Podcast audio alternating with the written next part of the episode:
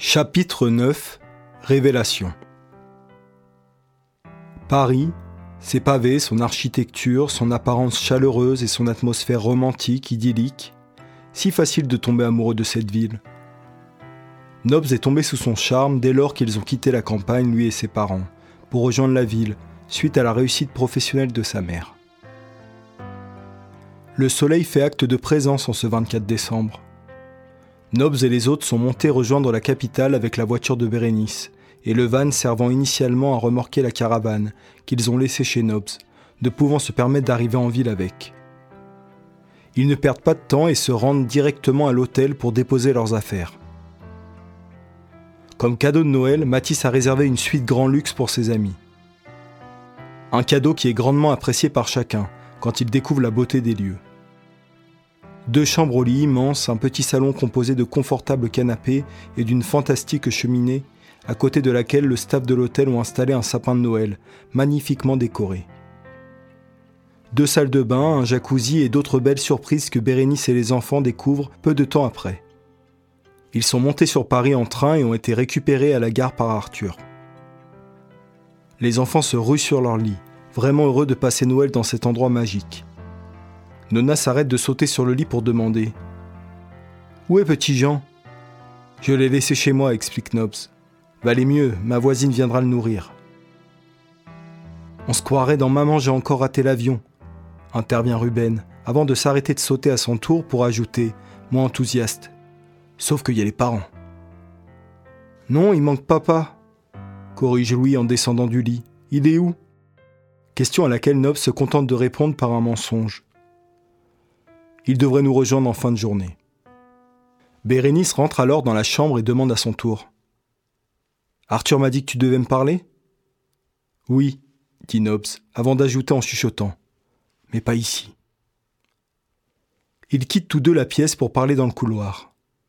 Il lui explique le comportement de Tonner et elle semble complètement désabusée, ne reconnaissant pas son ex-mari dans cette description. Voyant qu'il a perturbé Bérénice, Nobs tente de la rassurer malgré tout. Il doit avoir une bonne raison, dit-il peu convaincu. Tu ne saurais pas où je pourrais le trouver et où je pourrais le joindre s'exclame Nobs pour essayer de lui arracher quelques informations. Mais Bérénice ne semble pas en mesure de l'aider. Elle répond finalement. Tu sais quoi, on en reparlera, mais on a plein de choses à faire aujourd'hui. Mais mon fils. Je ne sais pas quoi dire, Nobs, je ne vois pas ce que je peux faire, à part essayer de joindre Hector, ce que je veux bien tenter. Même si je dois admettre qu'il m'énerve. Je ne fais pas de babysitting, moi. Hein. Ne le prends pas mal, hein. tu es un mec cool, donc ça va. Mais il t'abandonne comme une merde. Il ne donne pas de nouvelles. Après, il ne faut pas s'étonner qu'on soit divorcé, vu son comportement. Je vais lui laisser un message. Je lui dirai que ses enfants veulent lui parler pour lui souhaiter un bon Noël, s'ils n'ont pas la chance de le voir ce soir. À mon avis, il devrait répondre. Sinon, je ne le comprends vraiment plus. Déjà que là, j'ai du mal à le cerner. Je ne sais pas ce qui lui a pris. Nobs la remercie, reconnaissant de l'aide qu'elle lui apporte. Bérénice a raison, l'appel de ses enfants le fera sûrement revenir. Nobs suit Bérénice quand elle rejoint les filles qui sont prêtes à partir. En effet, Joe et Nona essayent de motiver les troupes pour ne pas traîner et avoir le temps de faire un tour en ville. Benny, quant à elle, les rejoindra plus tard avec Matisse. Pour l'heure, ils vont se rendre au bar de l'un des amis de Matisse pour repérer les lieux, puisqu'ils y joueront ce soir. En quittant l'hôtel, Arthur émet un doute. Il se passe un truc entre Matisse et Benny Ils vont tous au marché de Noël des Champs-Élysées, que Nobs a évoqué quelques jours plus tôt, comme étant celui où il se rend chaque année avec Jean. Bien entendu, ce n'est pas facile pour lui d'y aller en l'absence de son fils, mais il essaye de ne pas gâcher ce moment qu'ils partagent tous ensemble. Pour se consoler de ne pas pouvoir gâter son garçon, en cette période de fête, il se tourne vers les enfants de Tonnerre pour calmer sa frustration. Prenez chacun quelque chose qui vous plaît, les enfants. C'est cadeau, propose Nobs à Louis, Ruben et Nona. Ils ne se font pas prier et sont ravis de choisir leur premier cadeau de Noël. C'est ainsi que Nobs se trouve à acheter un joli bracelet avec des flocons de neige pour Nona, un coffret de 4 livres pour Louis et un skateboard pour Ruben. En cherchant sa monnaie dans son portefeuille, Nobs commente. J'ai donné toute ma monnaie à cette petite dans le métro que j'ai voulu faire taire. Elle chantait vraiment mal, ajoute Nobs pour se justifier auprès de la vendeuse. La météo est de leur côté. Ils décident d'aller à pied vers la place du Trocadéro, où Matisse et Benny les attendent. En cette belle journée, beaucoup de monde s'est réuni sur la place. Nobs et les autres n'aperçoivent pas tout de suite Benny et Matisse parmi la foule. Ils ne remarquent d'ailleurs que Benny au milieu de la place bondée. La jeune femme leur fait signe de la rejoindre. Une fois au centre de la foule, Arthur demande où est Matisse. Sa fille lui indique alors le van, dont la porte coulissante est ouverte sur deux enceintes. Arthur n'a pas le temps de se retourner vers Benny pour la questionner que les nombreuses personnes qui les entourent s'écartent, ne laissant qu'Arthur, sa fille Joe, Bérénice et Nona au centre de la place. Quand son père ouvre la bouche pour formuler sa question, visiblement mal à l'aise, Benny lui fait signe de se taire. C'est alors que retentissent les premières notes d'une chanson qu'Arthur ne connaît que trop bien. Blood Song, la chanson qu'il a écrite seul, sur laquelle on peut entendre uniquement sa voix, et à laquelle sa fille Benny a ajouté, pour son plus grand plaisir, une partie instrumentale à l'harmonica. Benny, qui est à l'origine de cette surprise, se met à tourner autour de lui avec Joe, Bérénice et Nona, alors que la foule, regroupée sur les extrémités de la place, commence déjà à bouger, entraînée par la musique. Nob se tourne alors vers Fred, qui tient Lemon en laisse, pour lui demander Tu savais, toi? Oui, Joe m'a raconté ce qu'elle préparait. Comment on appelle ça déjà? Un flash mob.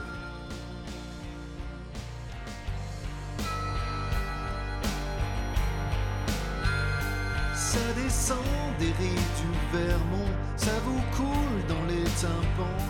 Le son gras des cordes saturées sur des cuivres satinés, c'est du blues.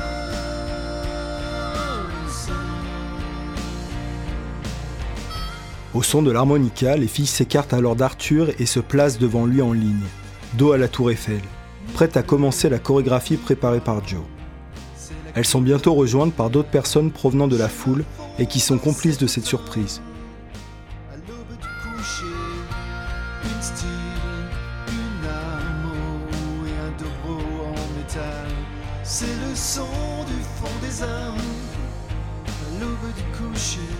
Dès que la partie instrumentale débute, chacun se met à danser à sa guise, tout en invitant des gens à se joindre à eux. C'est ainsi que Nob se trouve à danser. Il se sent tel un enfant, il a toujours aimé ça. Il se lâche généralement après plusieurs verres, mais là, l'énergie de la foule suffit à l'enivrer.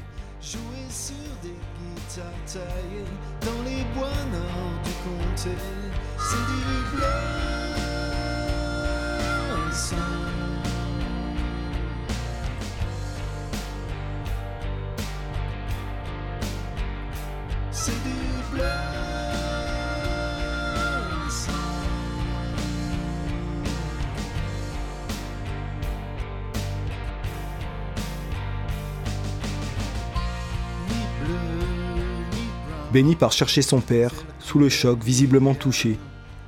Elle tente de lui faire faire quelques pas de danse, mais il n'arrive à rien, tant il est bouleversé. Benny rejoint alors le reste de la troupe avant que ne commence la dernière partie d'harmonica, qui apparaît à la fin de la chanson et qui est accompagnée par la voix d'Arthur, qui répète ces quelques mots.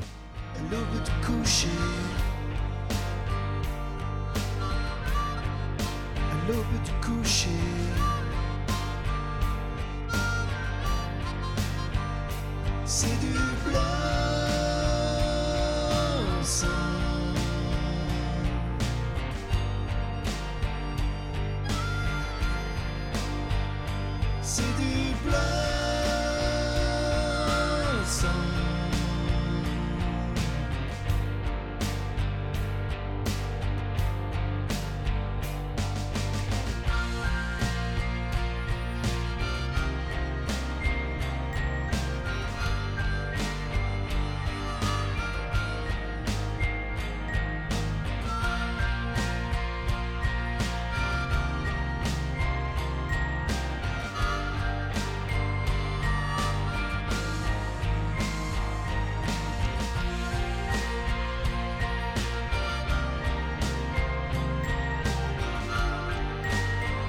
Tout le monde se réunit donc une dernière fois pour reprendre les quelques pas dont se compose la chorégraphie de Joe. Quelques pas qui sont faciles à assimiler et qui permettent ainsi à d'autres de se joindre à Benny, dans une cohésion totale et une énergie communicative.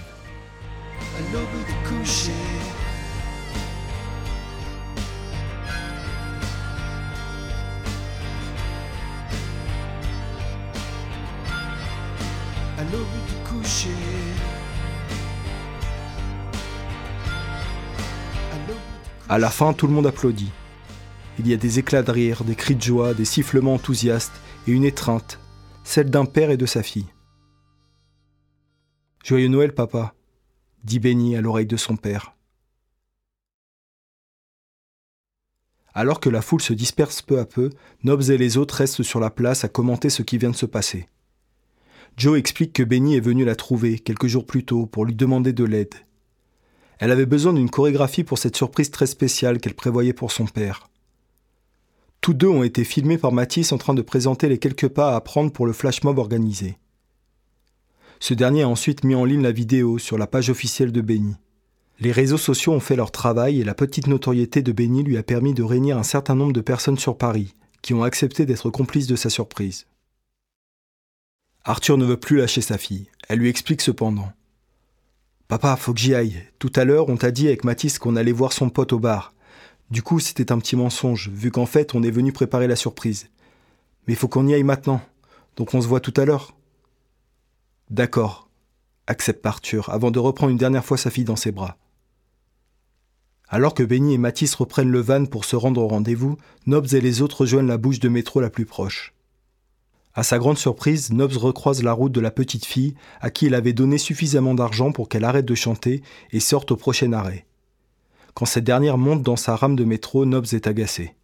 Elle commence son numéro. Il la laisse faire jusqu'à ce qu'il n'en puisse plus et qu'il se place à côté d'elle pour l'imiter. Je chante bien? demande Nobs aux gens autour de lui. Non, c'est ce que je pensais, répondit-il finalement, n'ayant reçu pour réponse seulement des regards noirs. Pas toi non plus poursuit-il en se tournant vers la jeune fille.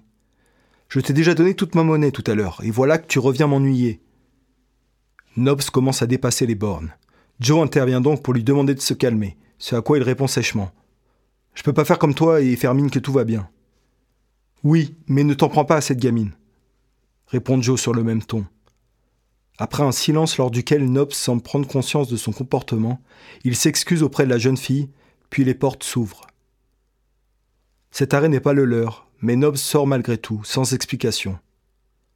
Avant que les portes ne se referment, Joe a seulement le temps de lui demander Tu vas où comme ça, Nobs? Notre-Dame, pour prier. Il ne me reste plus que ça. À tout à l'heure. Nobs allume un cierge, s'installe à l'avant de la cathédrale et commence à prier pour le retour de son fils. Après quelques minutes à se concentrer sur son souhait le plus cher, il entend un portable sonner tout près. Il reproche alors au propriétaire du téléphone. On éteint son dans une église. Il se retourne, mais ne trouve personne à réprimander. Les autres gens présents dans la cathédrale se trouvent beaucoup plus loin. Il se dirige ensuite vers le confessionnal. Il a besoin de parler à quelqu'un qui ne le jugera pas. Mon père, j'ai péché, commence Nobs avant de s'assurer d'une chose. C'est ce qu'il faut dire, n'est-ce pas?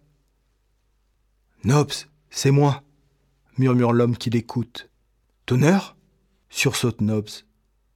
Qu'est-ce que tu fais là? Qu'est-ce que je fais là? Qu'est-ce que toi tu fous là? Je pensais que tu croyais pas en Dieu.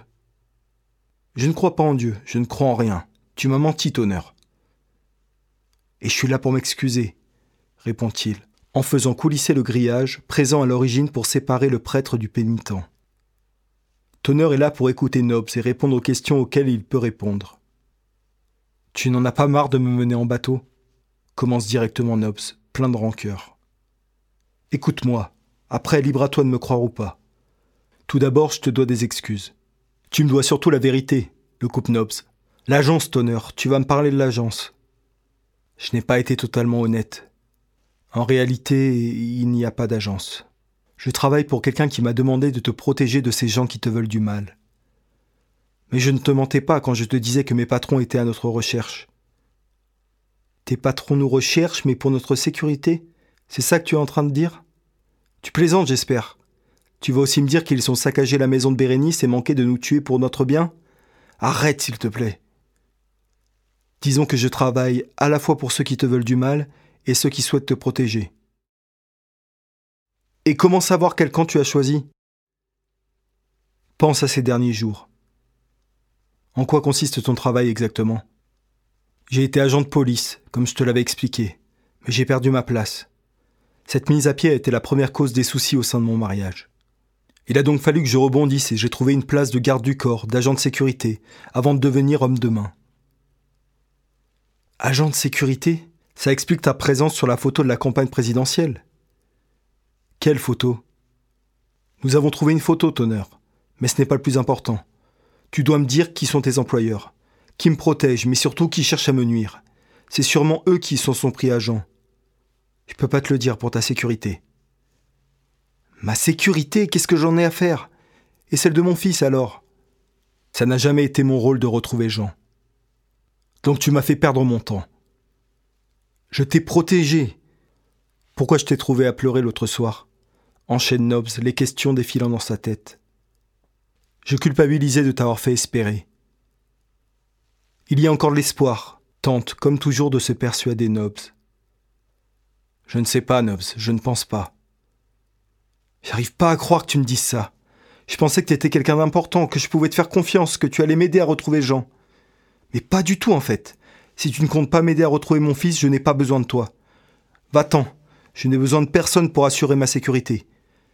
Ou alors va voir tes enfants. Ce sont les seuls qui seraient éventuellement contents de te voir. Mes enfants. Eux aussi imaginent que je suis quelqu'un d'important. Je n'ai jamais avoué mon véritable métier à ma famille. J'ai toujours embelli les choses. J'avoue avoir raconté des histoires à Bérénice et aux enfants. Mais j'aimais l'idée d'être un héros à leurs yeux. Et même d'être le tien, Nobs. Sauf qu'au final, tu ne m'as pas du tout aidé. Tu m'as bercé d'illusions, Tonneur. Tout ça pour que je te suive. J'aurais peut-être eu la chance de passer Noël avec Jean si je ne t'avais pas écouté, si je ne t'avais pas laissé me manipuler. Car c'est ce que tu as fait. Pour te sauver. Me sauver, me sauver, je n'ai pas demandé à être sauvé. Je t'ai demandé de m'aider à retrouver mon fils. Non, même pas, se corrige Nobs. Tu m'as offert ton aide. Je n'ai rien demandé du tout. Je n'ai rien demandé de tout ça. Tu as raconté à Bérénice ce qui s'est passé hier soir? demande Tonner, visiblement inquiet. Oui, et elle n'était pas contente. Merde. Et elle est quand même d'accord que je voie des enfants? Tu n'échapperas pas à quelques explications. Tout le monde se pose des questions. Moi le premier, alors laisse-moi te les poser le jour où nous nous sommes rencontrés, qui étaient ces gens qui ont cherché à m'atteindre et dont tu m'as sauvé? Des collègues à toi? Oui, je ne te l'ai jamais caché. J'ai juste omis de te révéler un détail. Mes collègues sont les personnes qui te suivaient ce soir-là, quand tu es rentré du collège avec Jean. Mais pourquoi, Tonnerre, pourquoi? Insiste Nobs, désespéré, ayant perdu son calme et la sérénité dans laquelle l'avait plongé la cathédrale. Qu'est-ce que j'ai fait pour qu'on s'en prenne à moi? Je ne peux rien te dire, pas encore. Mais quand? On a perdu suffisamment de temps. Nobs, je vais te recontacter ce soir. C'est une promesse.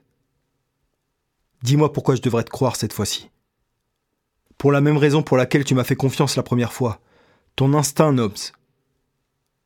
Il s'est avéré ne pas être des plus fiables. Réfléchis, je ne serais pas revenu sinon.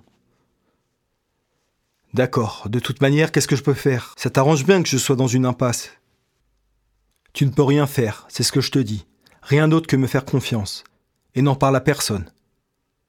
Mais bien sûr, continue de me prendre pour un con.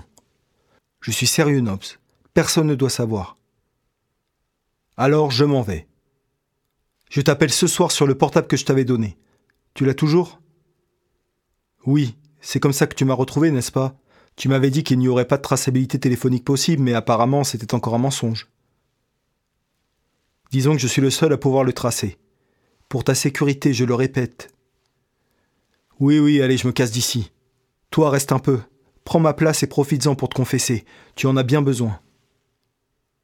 À ce soir, Nobs, je t'appelle, c'est promis, insiste Tonner pour essayer de prouver sa bonne foi. Sa foi n'est pas renforcée en sortant de la cathédrale. Nobs avait prié pour qu'on lui envoie un signe, lui montrant qu'il avait encore une chance de retrouver son fils. Mais c'était Tonner qui était apparu, peu concerné par le sort de Jean. Sur le chemin le ramenant à l'hôtel, Nobs vérifie qu'il a bien en sa possession le téléphone sur lequel Tonner cherchera à le joindre, dans quelques heures. Quand il l'allume, Nobs voit que son père a répondu à son message. Nobs l'avait prévenu de son arrivée prochaine dans la capitale, pour qu'il puisse éventuellement se voir. Il lui indique l'adresse de l'hôtel où il séjourne que son père vienne le rejoindre dans la soirée. Ni sa mère ni son père ne sont au courant de l'existence de Jean. il leur a caché qu'ils avaient un petit-fils. Suite à la grosse dispute qui a éclaté entre trois, ils ont perdu contact. Celui-ci a été rétabli quelques années plus tard par téléphone interposé. Nobs a revu son père quelques fois seulement à cause de ses nombreux voyages. Concernant sa mère, il lui a rendu visite à de rares occasions. Les rapports avec son père se sont nettement améliorés. Ceux avec sa mère sont plus difficiles, mais Nobs n'est pas inquiet de la visite qu'il lui rendra dans l'après-midi. Il fera tout pour convaincre sa mère d'aider les membres du groupe, qui, selon lui, le méritent réellement. Il quittera son rôle de père pour reprendre celui du fils. Dans le petit salon, les membres du groupe jouent l'un de leurs morceaux, alors que Joe et Bérénice servent à boire et proposent les petites choses à grignoter qu'elles ont achetées sur le marché. Des gourmandises sucrées et salées dans lesquelles viennent se servir les enfants affamés. Nobs rejoint tout le monde discrètement, ne voulant pas attirer l'attention. Suite à son attitude dans le métro, il pense qu'il n'échappera pas à quelques questions, mais tous décident de le laisser tranquille. Joe lui sert un verre d'alcool, en souriant. Elle regarde alors l'heure et transforme son sourire en une expression de surprise. Il faut allumer la télé, tout de suite. J'ai complètement zappé. Désolé de vous interrompre, hein, ça ne devrait pas durer longtemps. Qu'est-ce qui se passe? demande Arthur. C'est le ministre, il va présenter sa fiancée. Je bosse dessus, je suis obligé de regarder. Ceux que ça n'intéresse pas, principalement Matisse et les enfants, rejoignent l'une des deux chambres. Dans le même cas, Nobs, son verre à la main, ne quitte pas pour autant la pièce, mais se place devant la fenêtre pour admirer la vue. Le temps se gâte. De gros nuages gris viennent cacher le soleil et assombrir l'atmosphère.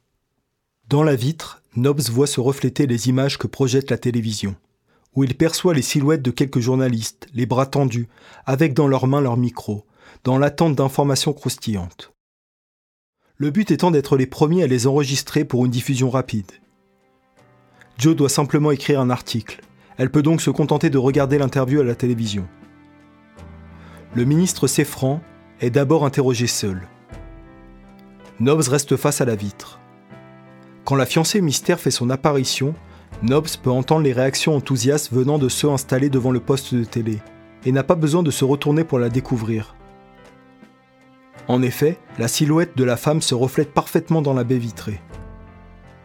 Elle marche, se rapprochant de la caméra, donnant ainsi l'impression qu'elle avance également vers Nobbs. Quand il reconnaît la femme en question, il a le sentiment qu'elle vient de l'extérieur, de derrière la vitre, qu'elle vole au-dessus des toits de Paris pour le rejoindre. Elle revient vers Nobbs. Claire. Claire est bien en vie. Mais Brune est désormais célèbre.